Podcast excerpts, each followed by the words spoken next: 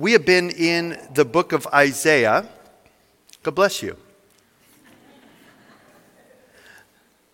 We have been in the book of Isaiah, and uh, we're going to start in Isaiah chapter twenty-four and verse nineteen.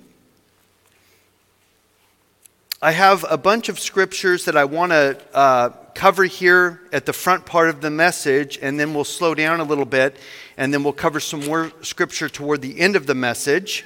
Um, I've entitled this message, Everything That Can Be Shaken. Everything that can be shaken. Speaking of the shaking of the heavens and the earth that God has promised will come at the end of this age.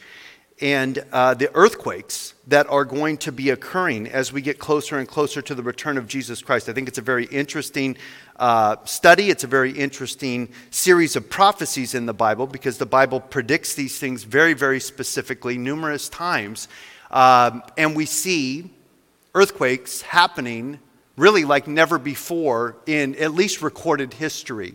And you may say, well, that's because we have more geologists and more sensors, but that's absolutely not why we have more earthquakes happening. Even the geologists who are honest will tell you um, there's just never been recorded in history this many earthquakes taking place all over the world, all at the same time, with increasing frequency and intensity. And so we want to take some time this morning and look at that. It's a very specific prophecy uh, that Jesus himself told us to look for before he would return for his church and to set up his kingdom. And so I want to read Isaiah chapter twenty-four, verses nineteen and twenty. Isaiah says this, "The earth is violently broken. The earth is split open. The earth is shaken exceedingly. The earth shall reel to and fro like a drunkard, and shall totter like a hut. Its transgression shall be heavy upon it, and it will fall and will not rise again." And as we're going to see, this is specifically talking about the Great Tribulation period here in Isaiah twenty-four. But this is, again, uh, a prophecy throughout the scriptures. We're going to we're going to look at a bunch of scriptures here about specifically about earthquakes in the last days. Uh, but there there are uh, more that, that we'll probably look at on Wednesday night when we look at the uh, chapter and verse study through Isaiah twenty-four this Wednesday. And we do meet here Wednesday nights as well. We don't typically announce that. It's on our social media. It's on our website and things. But we're here uh, at six thirty on Wednesdays, and we're going through the book of Isaiah chapter by chapter, verse by verse here on Wednesday nights at six thirty. You're all welcome to come out for that as well.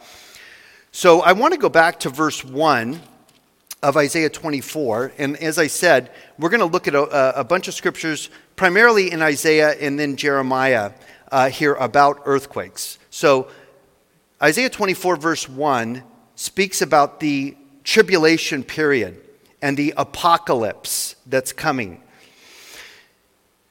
twenty-four one, "Behold, the, the Lord makes the earth empty and makes it waste, distorts its surface, and scatters, scatters abroad its inhabitants.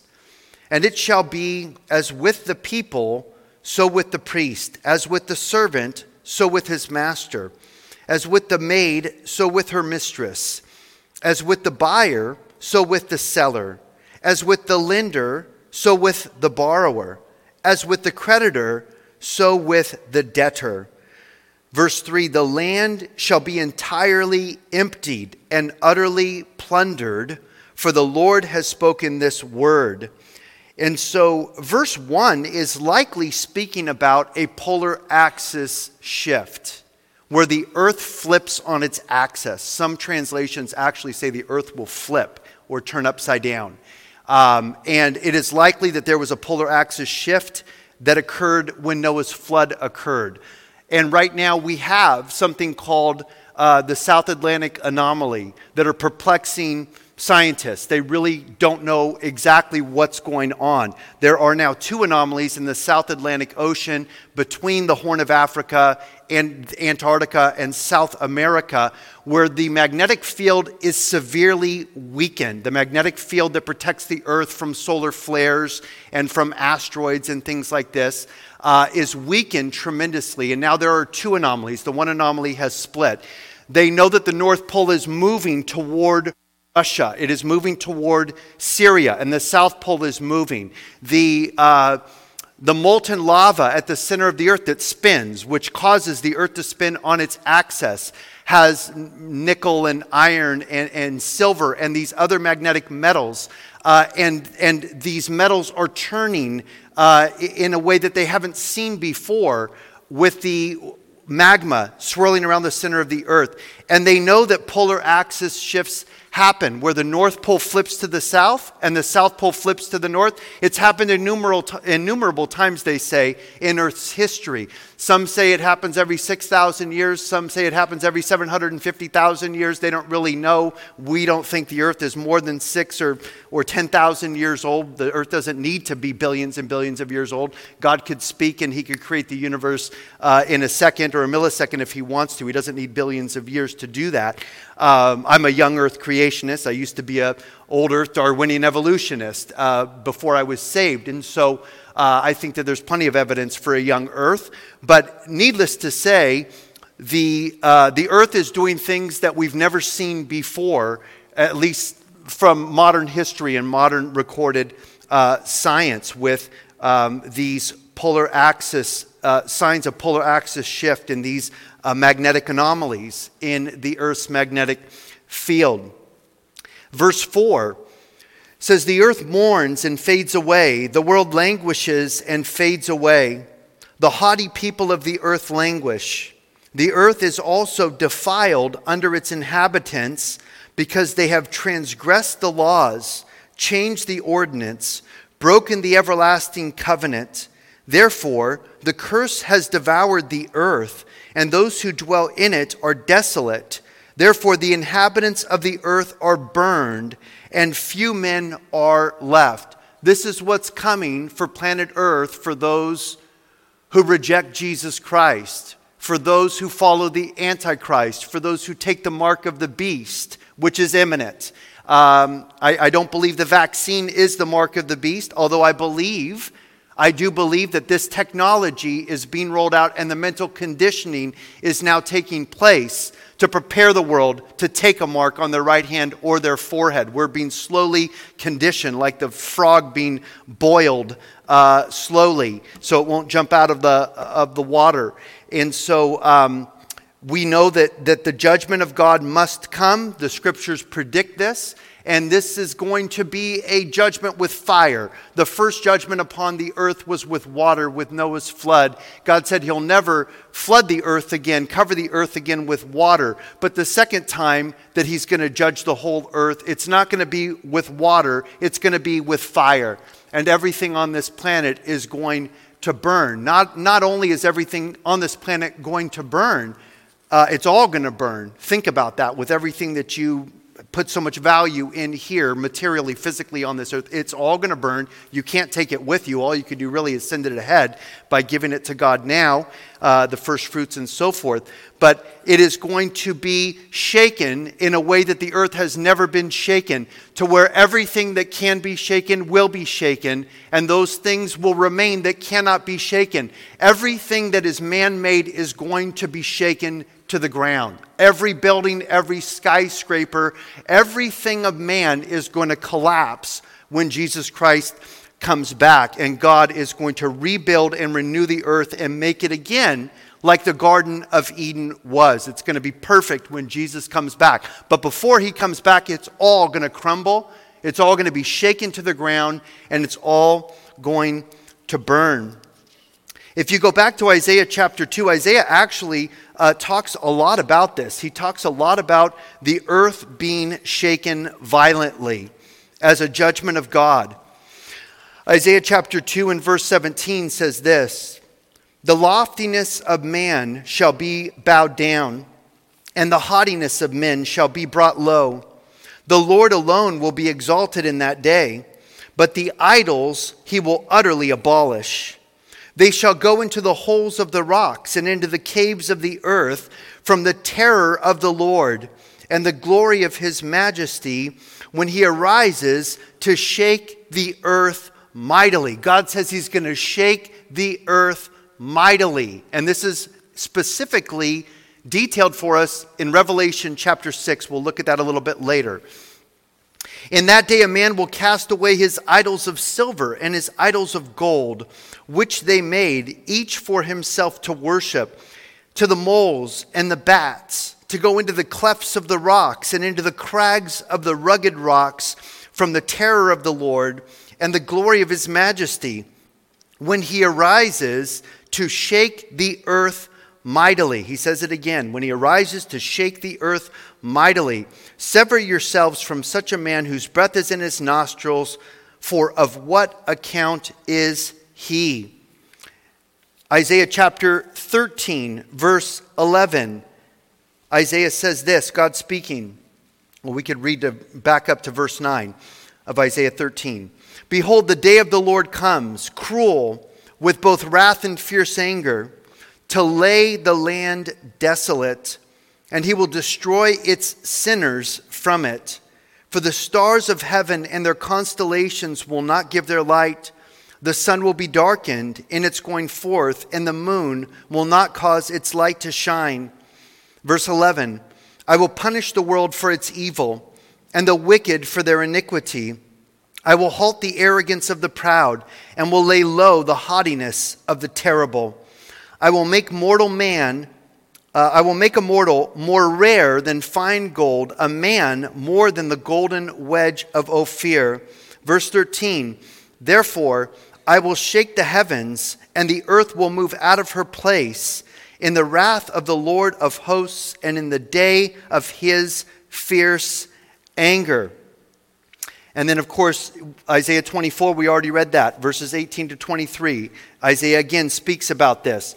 Skipping to Jeremiah chapter four, the prophet Jeremiah speaks about this in verse nineteen. O my soul, my soul, I am pained in my very heart.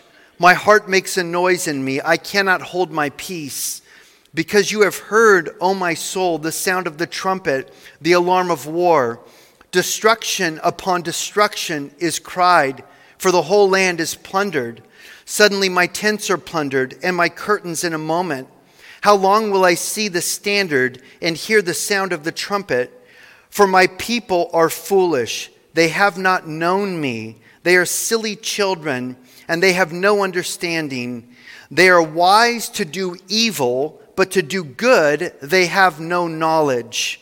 I beheld the earth, and indeed it was without form and void, and the heavens had no light. I beheld the mountains, and indeed they trembled, and all the hills moved back and forth. I beheld, and indeed there was no man, and all the birds of the heavens had fled. I beheld, and indeed the fruitful land was a wilderness, and all its cities were broken down at the presence of the Lord by his fierce anger. For thus says the Lord, the whole land shall be desolate, yet I will not make a full end. For this shall the earth mourn, and the heavens above be black, because I have spoken, I have purposed, and I will not relent, nor will I turn back from it. The whole city shall flee, verse twenty-nine, from the noise of the horsemen and the bowmen. They shall go into the thickets and climb up on the rocks. Every city shall be forsaken, and not a man shall dwell in it. And so again, the Lord is speaking here prophetically through his prophets about the great tribulation period. This is something that's going to shake the whole earth. It's going to affect the heavens. It's going to affect the sun, the moon, uh, and the stars. twenty-three, he says, I beheld the earth, and indeed it was without form, uh, and it, it was void. It says, the whole land shall be desolate, and the whole earth shall mourn, and the heavens shall uh, be black. Uh, I beheld the mountains, they trembled, the hills moved back and forth. So this is not just speaking locally of Judah and Jerusalem, of the prophet Jeremiah. He's speaking about the whole earth. This is what is to come for planet earth. And again, I don't worry about it. I don't fear this. Uh, we need to be aware. We need to be prepared. We need to be wise, but we don't need to be afraid. Uh, and I, again, do not believe the church will be here for this time. Uh, sadly, I think a lot of our loved ones will probably uh, be here because they are not following Christ and they will not be taken at the rapture, uh, but they will probably get saved. Our loved ones will probably get saved during the Great Tribulation period. I hope that many will not line up to take the mark of the beast when they know that the, the beast is the devil's man and they're worshiping Satan when they take the mark of the beast. I think that most people would rather die than worship the devil. Um, uh, and I don't believe that we're going to be here as the church for this, but there will be an innumerable people, uh, number of people who will be slain during the Great Tribulation period. Uh, but ultimately, if they choose Christ, they will save their souls, although they will lose their lives at that time. Now, why did God pour out his wrath upon Israel, his people? Um, why did God pour out his wrath upon Judah and Jerusalem, his people? Well, it was primarily because if you study the prophets and you study the scriptures, the chronicles and, and the records in the kings and so forth of Israel and Judah, uh, you see that they went after other gods. Primarily, God would judge his people or any people that would enter into human sacrifice. And ultimately, idolatry always leads to human sacrifice if you study uh, the ancient world. We know the Aztecs and the Mayans and these would cut out the hearts of the virgins and eat the hearts. This is five hundred years ago in South America and Central America. Uh, we know they would throw uh, the virgins and the young children into volcanoes in order to appease the gods of the volcanoes. And of course, we think, well, these are primitive people. These are people that don't know anything. They don't know what they're doing. They don't understand science and geology and these things. Um, And, and yet, the idea of human sacrifice started way, way, way back, actually, in history with the Sumerians. Uh, in ancient Samaria, right after Noah's flood, they began to, uh, really within just a few generations of Noah, the Sumerians began to offer human sacrifice. And they began to worship the god, the god called Baal or Baal. Now, Baal was, went by many names to different peoples. He was also called uh, Molech, and often related to the worship of Baal or Molech, what was required to worship this god was to offer human sacrifice, the blood often of innocent children. Uh, the um, consort or the wife to the god Baal was Ashtoreth, who went by other names like Ishtar, Uh, like Venus for the Romans, Diana for the Greeks. It was the goddess of fertility. So the goddess of fertility was uh, the wife of Baal, who was this god of power or this god of pleasure or this god of uh, money. Uh, Molech and, and, and Mammon also really find their roots uh, in Baal worship or Baal worship. And you could go, again, all the way back to the ancient Sumerians to see when they started offering human sacrifices uh, to Baal. Now, the way that they would get these babies, typically people would not want to just offer up their baby. Sometimes they did uh, to these gods, but often they had to find a creative way to, to have these babies to offer as sacrifices to Baal or to Molech. And so what they would do is they would set up a temple for the goddess of fertility, Ashtoreth, and they would have temple prostitutes who would work at the temple of Ashtoreth, the goddess of fertility. And what they would do is they would sell little pornographic statues. I've been to Jerusalem. I've been to the uh, uh, ancient libraries and, and, and the ancient uh, places there where they have the archaeology, uh, the museums and so forth in Jerusalem. And they have uncovered in Jerusalem, in Israel, in Judah, they've recovered these little pornographic statues. And the little pornographic statues was what they would sell at these at these temples with these prostitutes. And what they would do is they would inflame the passions primarily of the men by selling them pornography. They would get stimulated sexually by the pornography. They would want to satisfy their lust. And so then they would conveniently have prostitutes that would work there for the temple of Diana, of Venus, or of Ashtoreth or Ishtar.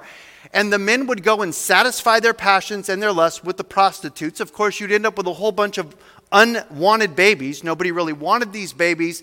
And, and they would take these babies and they would offer them as a human sacrifice to Baal. Sometimes they would cannibalize the babies. Sometimes they would eat the babies' hearts or their uh, organs. Sometimes they would drink the baby's blood. Sometimes they would take the babies alive and they would put them into the statue of Baal where the arms would be outstretched. They would fill the back of the statue uh, with wood and with fire until the statue was glowing red, typically in the middle of the night. And then they would put the living baby, screaming baby, onto the arms and they would be burned to death. This is historical. You could look all of this up. This is not something made up by the pastors and the Christians uh, to have a point in a sermon. This is history. Uh, and this is what they did. And so God had to judge those who were killing innocent babies, even if it was his own people that were killing innocent babies. And he did. He judged them severely and swiftly because of their worship of these other gods, and primarily, specifically, because of their human uh, sacrifice, where they would offer children and human beings as a sacrifice to these gods. You know, we are, uh, the world is commemorating the forty-eighth anniversary of Roe versus Wade, where abortion was legalized in January of nineteen seventy-three. Uh, I'm forty-eight years old. I'll be forty-nine years old this year. But Roe v. Wade uh, is forty-eight years old today. The legalized abortion of babies here in America for the last forty-eight years.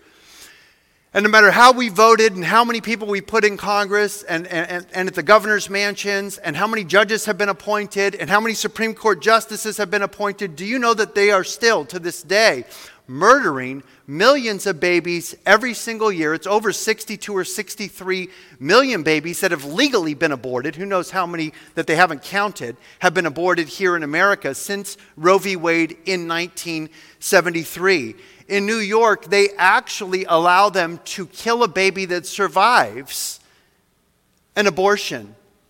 They herald this as a woman's right to choose. And isn't it wonderful that if a woman decides that she does not want her child after she's nine months pregnant, eight and a half, nine months pregnant, and this is a fully formed child, this is a human being, that she still has the right, and doctors will not be called murderers if they kill that baby at nine months old. As a matter of fact, they used to do a partial birth abortion. It's supposed to be banned, but I'm sure it still happens in some places because you really can't trust these people. They're not honest.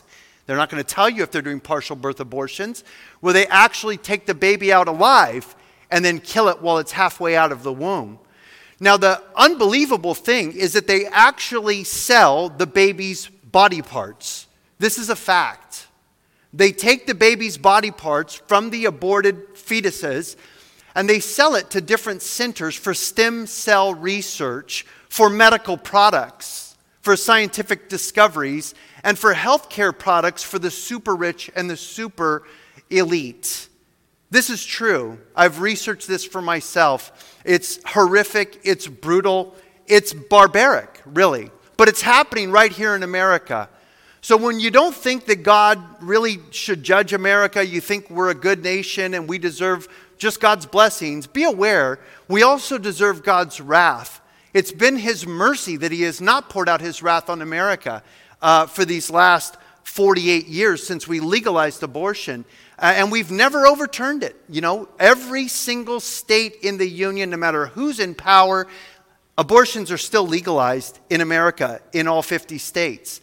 And so uh, keep that in mind, you know, when, when, when, when we talk about these ideas of, uh, of the judgment of God. Many of you perhaps don't know, there was an undercover uh, operation, like a sting operation, where they were videotaping Planned Parenthood executives Uh, with Project Veritas, and they were actually admitting that they are taking the baby's hearts, the baby's lungs, and the baby's livers from aborted f- babies, aborted fetuses, and they were selling them because they get more money if they have an intact little heart, intact little lungs, intact little liver. The livers are very valuable, apparently, when they sell the body parts. So this is, again, fact. Sometimes they would even, and they admit this, take the baby alive, cut open the baby while it's alive in order to get the heart while it's still beating because it's more valuable. Do you think God sees what's going on? I mean, do you think that God needs to do something to stop this? If a nation is is murdering its own babies and, and harvesting their body parts for the super rich and the super elite to, to supposedly live forever, this is not science fiction, guys. This is happening. These are facts that I'm telling you right now. It's it's it's uh, it, it is just barbaric. It is beyond uh, the pale.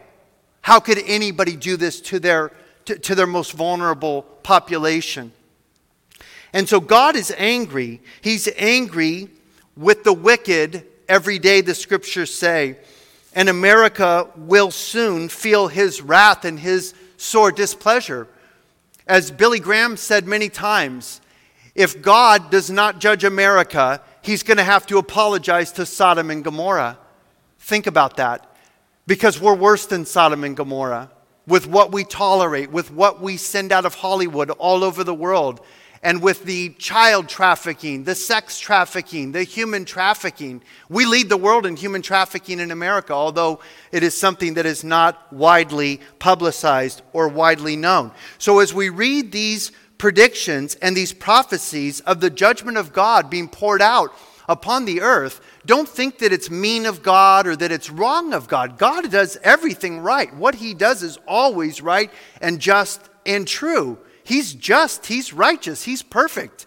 And so we just need to understand what the Bible says is coming for this world.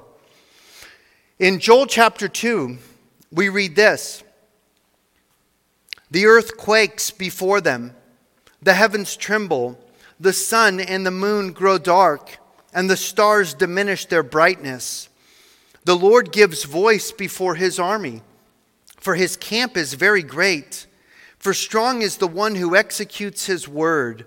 For the day of the Lord is great and very terrible, and who can endure it? The day of the Lord is another name for the great tribulation period, the day of the wrath of God being poured out upon a wicked people.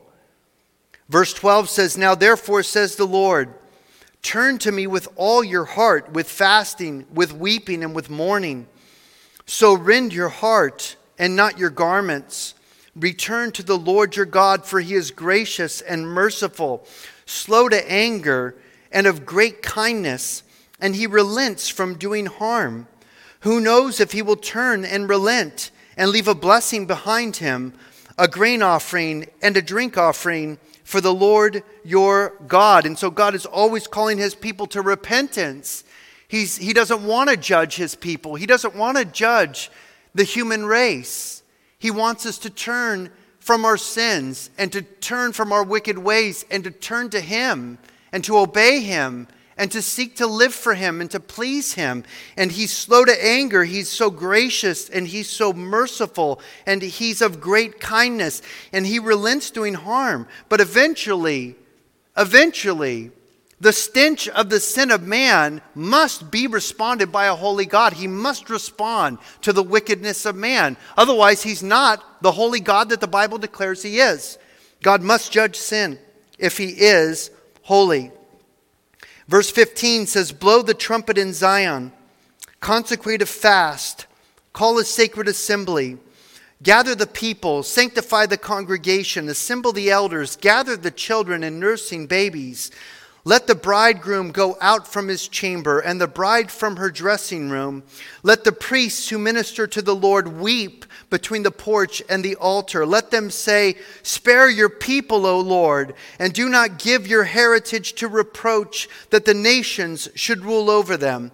Why should they say among the peoples, Where is their God? And so it starts with the household of God. Judgment begins in the household of God according to peop, uh, according to Peter. And God says, Be ye holy to his people, for I am holy. In chapter three of Joel, in verse nineteen, we read this. Proclaim this among the nations. Prepare for war. Wake up the mighty men. Let all the men of war draw near. Let them come up. Beat your plowshares into swords and your pruning hooks into spears. Let the weak say, I am strong. Assemble and come, all you nations, and gather together all around. Cause your mighty ones to go down there, O Lord. Let the nations be wakened and come up to the valley of Jehoshaphat. For there I will sit to judge all the surrounding nations. Put in the sickle, for the harvest is ripe. Come, go down, for the winepress is full. The vats overflow, for their wickedness is great. Verse fourteen. Multitudes, multitudes in the valley of decision, for the day of the Lord is near in the valley of decision. The sun and the moon will grow dark, and the stars will diminish their brightness. The Lord also will roar from Zion, and utter his voice from Jerusalem. The heavens and the earth will shake, but the Lord will be a shelter for his people, and the strength of the children of Israel. So you shall know that I am the Lord your God, dwelling in Zion, my holy mountain. Then Jerusalem shall be holy, and no aliens shall ever pass through her again. So there's going to be a point where God is just going to come down, and he's going to judge this planet once and for all. And it's all going to burn. We're not going to be here. You don't have to worry. The church is not going to be here for this. The church cannot be here for the great tribulation period. Again, we are the body of Christ. The wrath of God was poured out upon Christ's body only one time forever on the cross of Calvary. We are now his body. He's not going to pour his wrath out upon his own body. He's going to take us to be with Jesus at the rapture. We're going to be in heaven. While all of this is taking place, I truly, truly believe that God is not going to judge us along with Satan and those who are worshiping Satan. Come out of her, my people, he says, and be ye separate. He's going to take us to be with him before he pours this wrath out. But Jesus did tell us to be prepared, that we're going to see the signs of his return with increasing frequency and intensity. These signs that he predicts are coming are going to come like the birth pangs of a woman about to give Uh, birth to a baby, labor pains, to where the labor pains come with greater frequency and intensity until the baby is born. That's what Jesus described as his coming. It's going to be like the baby being born. All of these are signs and labor pains leading up to the baby being born, speaking of Jesus coming into his kingdom and coming to set up his kingdom here upon the earth. In Matthew chapter twenty-four, Jesus says this in verse seven.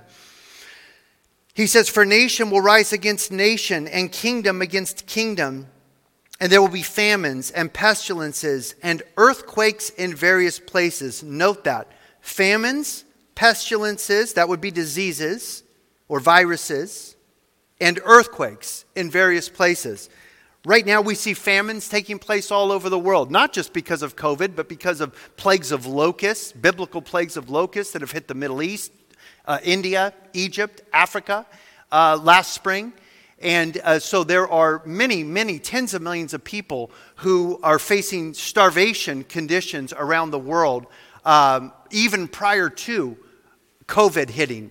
COVID is adding a, a real monkey wrench into the organizations that typically ship food and grain and so forth and rice to the poor peoples around the world. And so famine is a very real thing taking place right now in uh, two thousand twenty-one on planet Earth. We have pestilences or disease, diseases rampant around the whole earth. The whole earth is responding to this mutating virus that was likely uh, developed in a lab as a biological weapon initially in Wuhan, China. And so we see pestilences taking place. We see famines taking place. And we see earthquakes taking place all over the world. There are five volcanoes actively erupting right now around the world. Five. Geologists tell us that in history they've never seen more than five volcanoes simultaneously all erupting with lava flows, all at the same time. In all of recorded history, they said there's never been more than five. Well, right now we have five volcanoes that are erupting around the world. We have earthquakes taking place uh, all over the world. Jesus says all of these are the beginning of sorrows or birth pangs. The sorrows of a woman in labor is literally what he's saying here. Then they will deliver you up to tribulation to kill you. You will be hated by all nations for my name's sake. And then many will be offended, will betray one another, will hate one another. Then many false prophets will rise up and deceive many. And because lawlessness will abound, the love of many will grow cold, but he who endures to the end shall be saved. Earthquakes, pestilences, famines, all predicted to come with increasing frequency and intensity. In Hebrews chapter twelve and verse twenty-five, the author to the Hebrews said this: "See that you do not refuse him who speaks. For if they did not escape who refused him who spoke on the earth, much more shall we not escape if we turn away from him who speaks from heaven, whose voice then shook the earth.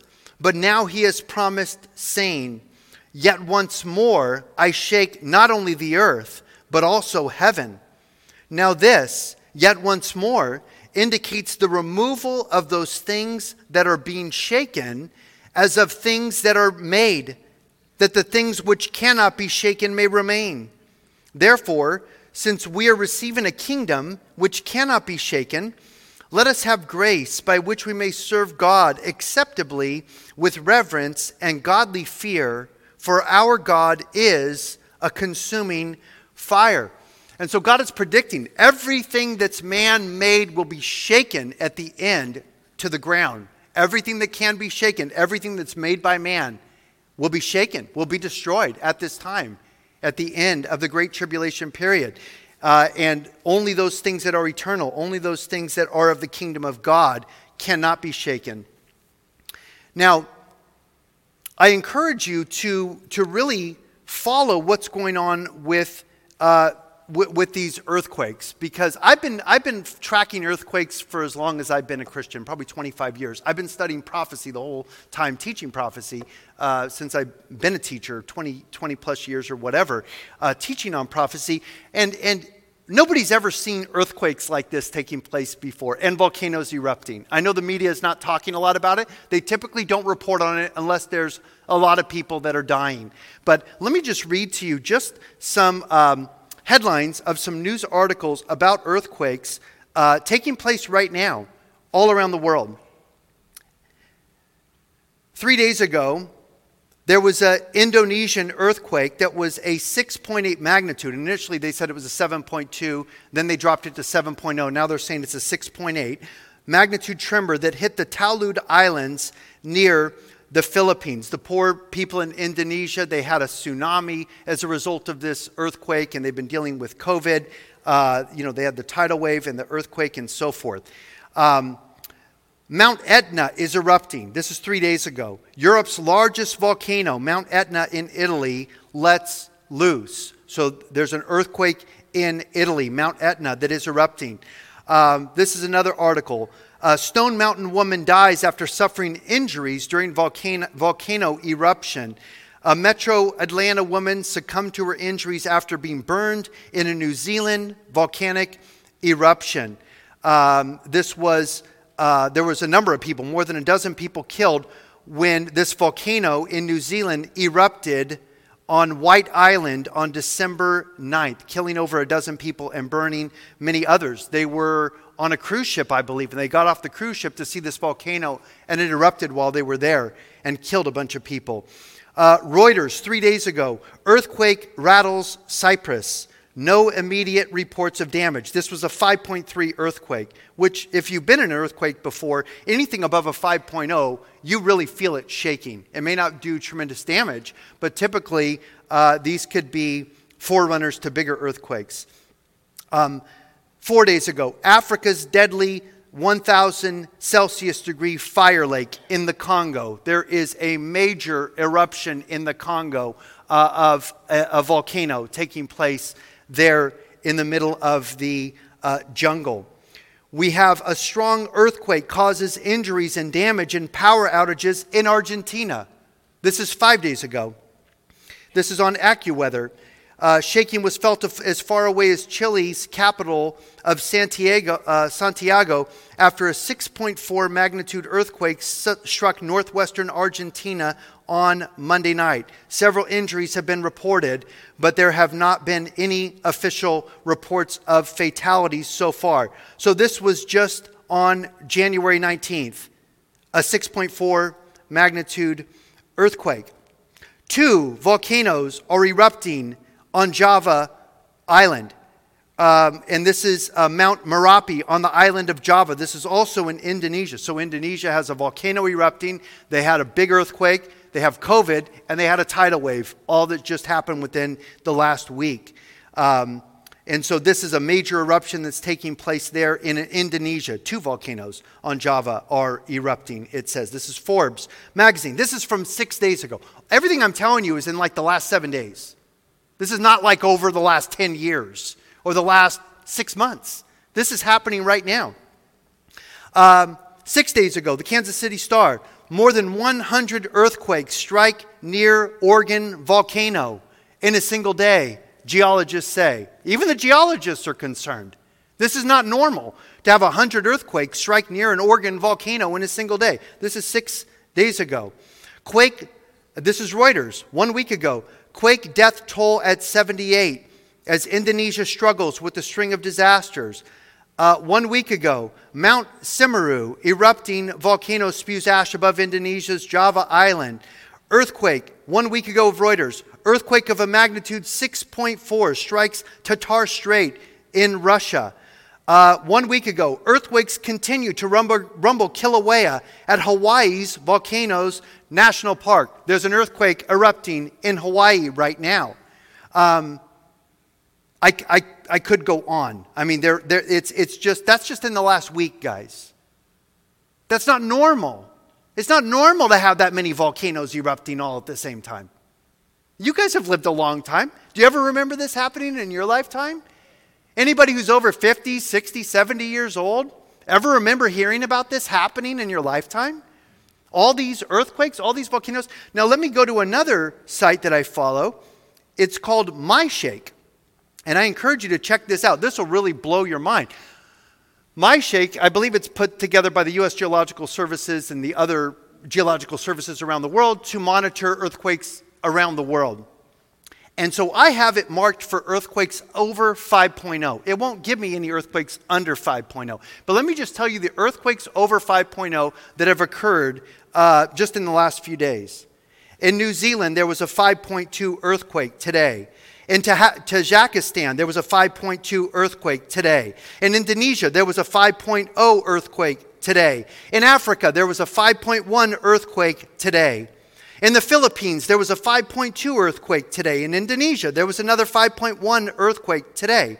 In the South Shetland Islands, there was a five point five earthquake today. This is all today. This is all January twenty-fourth, two thousand twenty-one. Yesterday, the twenty-third, there was a five point two in Fiji. There was a five point eight in New Zealand yesterday. There was a five point eight in Villa Presidente Friuli Nuovo, which is in South America. Uh, yesterday, there was a five point oh in the South Shetland Islands. There was also a five point four yesterday in the South Shetland Islands. And there was a six point nine earthquake in the South Shetland Islands yesterday. In Papua New Guinea, there was a five point five earthquake yesterday. In the Fiji Islands, there was a five point five earthquake yesterday. In Papua New Guinea, there was another five point two earthquake yesterday. The day before that, in Papua New Guinea, there was a five point seven earthquake. In China, on the twenty-second, there was a five point oh earthquake. In the Kermadec Islands, on the twenty-second, there was a five point six earthquake. A five point oh in the North Mid-Atlantic region. Another five point oh in the North Atlantic region. There was a seven point oh in the Philippines on the twenty-first. That's three days ago, a seven point oh. In Peru, on the twentieth, there was a five point three earthquake. There was also a five point five earthquake in Peru and a five point one earthquake on the twentieth. There was a five point five in Oxcot. Uh, I'm not sure where that is. A five point one in Vanuatu. Uh, there was a five point two in Dili, Timor-Leste on the eighteenth. In Argentina, there was a five point three on the eighteenth. And there was a six point four earthquake in Pocito, Argentina on January eighteenth. I could go on and on and on. This is not normal, guys. It's not normal to have this many earthquakes and volcanoes taking place all over the world simultaneously.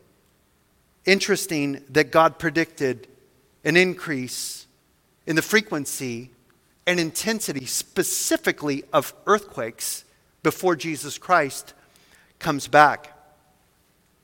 In Revelation chapter six and verse twelve, we see at the end of the tribulation period, as Christ is coming back to judge the Antichrist and to uh, destroy the kingdom of the Antichrist and all of his followers and to set up his kingdom, we read this, Revelation six and verse twelve. I looked when he opened the sixth seal, and behold, there was a great earthquake. Notice that, a great earthquake when Jesus breaks the sixth seal on the scroll. And the sun became black as sackcloth of hair, and the moon became like blood. And the stars of heaven fell to the earth as a fig tree drops its late figs when it is shaken by a mighty wind. Remember that uh, the book of Revelation says that there are going to be one hundred pound hailstones that are going to fall upon the earth at this time. one hundred pound, ninety to one hundred pound hailstones, a talent, the weight of a, uh, of a talent. Uh, and, and it is going to be terribly destructive. It could be stars, it could be asteroids or meteors falling to the earth, uh, or it could be volcanoes that are erupting, exploding, and then the rocks coming down on the people of the volcanoes exploding. But it says the stars of the heaven fell to the earth as a fig tree drops its late figs when shaken by a mighty wind. Verse fourteen, then the sky is receded as a scroll, or rolls up like a scroll when it is rolled up, and every mountain and island was moved out of its place. It actually says that every island is going to go underwater during this time. Every island is going to be buried with the ocean at this time later in the book of Revelation. Verse fifteen, the kings of the earth, the great men, the rich men, the commanders, the mighty men, every slave and every free man hid themselves in the caves and in the rocks of the mountains, and said to the mountains and the rocks, fall on us and hide us from the face of him who sits on the throne and from the wrath of the Lamb. For the great day of his wrath has come, and who is able to stand? That's why I know the church cannot be here, because it's the wrath of Jesus being poured out upon the Antichrist. Jesus is not going to pour his wrath out upon himself, his body. It's illogical, it's irrational to even think that that could be a possibility. We won't be here. We're going to be in heaven. Now, Isaiah twenty-six, this is where I want to leave us here this morning, and we'll go into more details about this. Uh, if you're interested in this subject, we'll go into more details on Wednesday night on this when we're going through our chapter and verse study through Isaiah. But Isaiah twenty-six is very interesting because Isaiah twenty-six is talking about God pouring out his wrath and, and, and basically bringing in his kingdom here on the earth. And we read this in Isaiah twenty-six and verse twelve. Lord, you will establish peace for us. So these are God's people. This would be you and me, the people of God, the children of God. Today we are, we are the, the children of God. We are the church. We're his bride, Christians. Lord, you will establish peace for us, for you have also done all our works in us. O Lord our God, other masters besides you have had dominion over us, but by you only we make mention of your name. These are the people who have repented of their sins and trusted Christ for salvation. He says in verse fourteen, they are dead, they will not live, they are deceased, they will not rise. Therefore you have punished and destroyed them and made all their memory to perish. You have increased the nation, O Lord. You have increased the nation. You are glorified. You have expanded all the borders of the land. Lord, in trouble they have visited you. They poured out a prayer when your chastening was upon them. As a woman with child is in pain and cries out in her birth pangs, when she draws near the time of her delivery, so have we been in your sight, O Lord. We have been with child. We have been in pain. We have, as it were, brought forth wind. We have not accomplished any deliverance in the earth, nor have the inhabitants of the world fallen. Verse nineteen, your dead shall live. Together with my dead body, they shall arise. Awake and sing, you who dwell in the dust, for your dew is like the dew of herbs, and the earth shall cast out its dead. This is speaking of the resurrection of the dead, guys. The resurrection of the righteous. the resurrection of the saints, the rapture of the church in the Old Testament book of Isaiah. He says in verse twenty-one, "For behold, the Lord comes out of his place to punish the inhabitants of the earth for their iniquity. The earth will also disclose her blood and will no more cover her slain." But interesting here, verse twenty, "Come, my people, enter your chambers, shut your doors behind you, hide yourself, as it were, for a little moment, until the indignation of the Lord and his wrath is past." Notice the order. There's God's people who are crying out to God. They've turned to him. They've repented of their sins. God distinguishes between his people and those who are not his people. He talks about the rapture. "Your dead shall live together with my body." Isaiah is including himself. "They shall arise, awake, sing, you who dwell in the dust. For your dew is the dew of herbs. The earth shall cast out its dead." And then he says, "Come, my people, enter your chambers, shut your doors behind you, hide yourself as it were for a little moment until the indignation is past. For the behold, the Lord comes out of his place to punish the inhabitants." You see, we're not going to be here when God pours out his wrath. That's what he's saying. He's going to rapture us. We're his people. He's going to hide us, as it were, in the mansions in heaven. Jesus said, "I go to prepare a place for you. If it were not so, I would have told you. In my Father's house are many mansions." And he's preparing a place for us. He said, "I'm going to come again and receive you to myself, that where I am, there you may be also."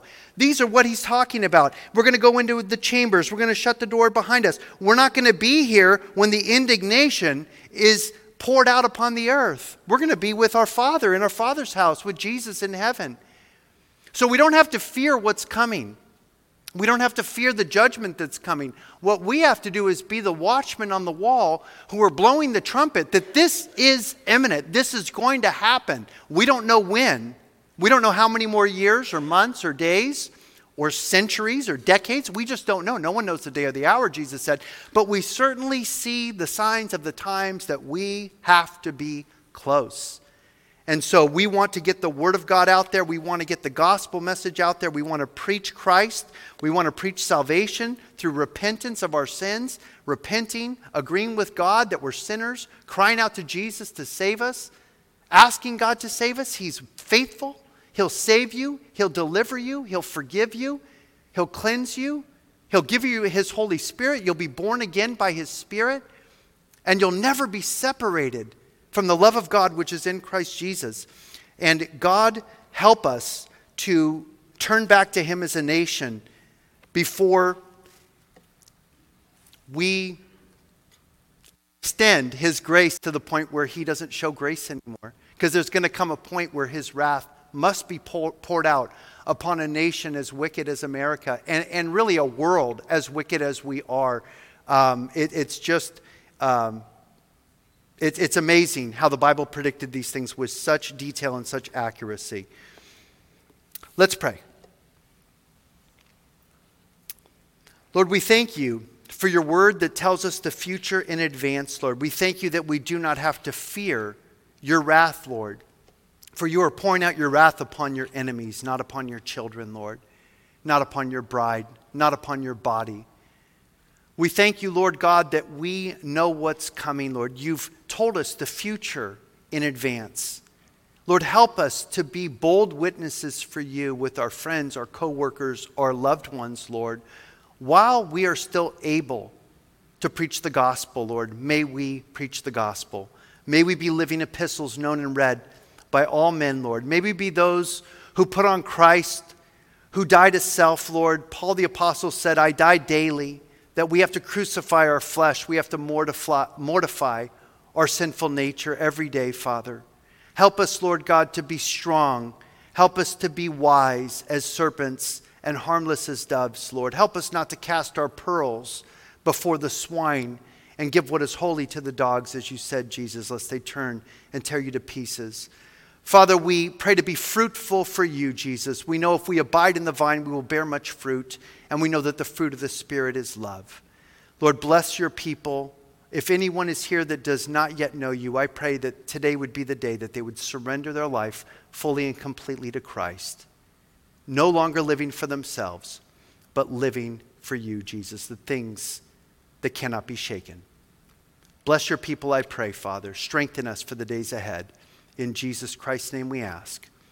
Amen. We all want to thank you for listening. If this message has blessed you, as we all pray that it has, send the link to this podcast to your friends. Working together, we can get Michael's teaching of the whole of God's inerrant word to all those who hunger to hear it. If you would like to see this ministry expand to reach even more of the broken and lost, if you have questions, comments, and prayer requests, email us at coahpodcast at gmail.com. We would be honored to pray for you, as we hope you are praying for us. Good day and God bless from City on a Hill Church, Tehachapi, California.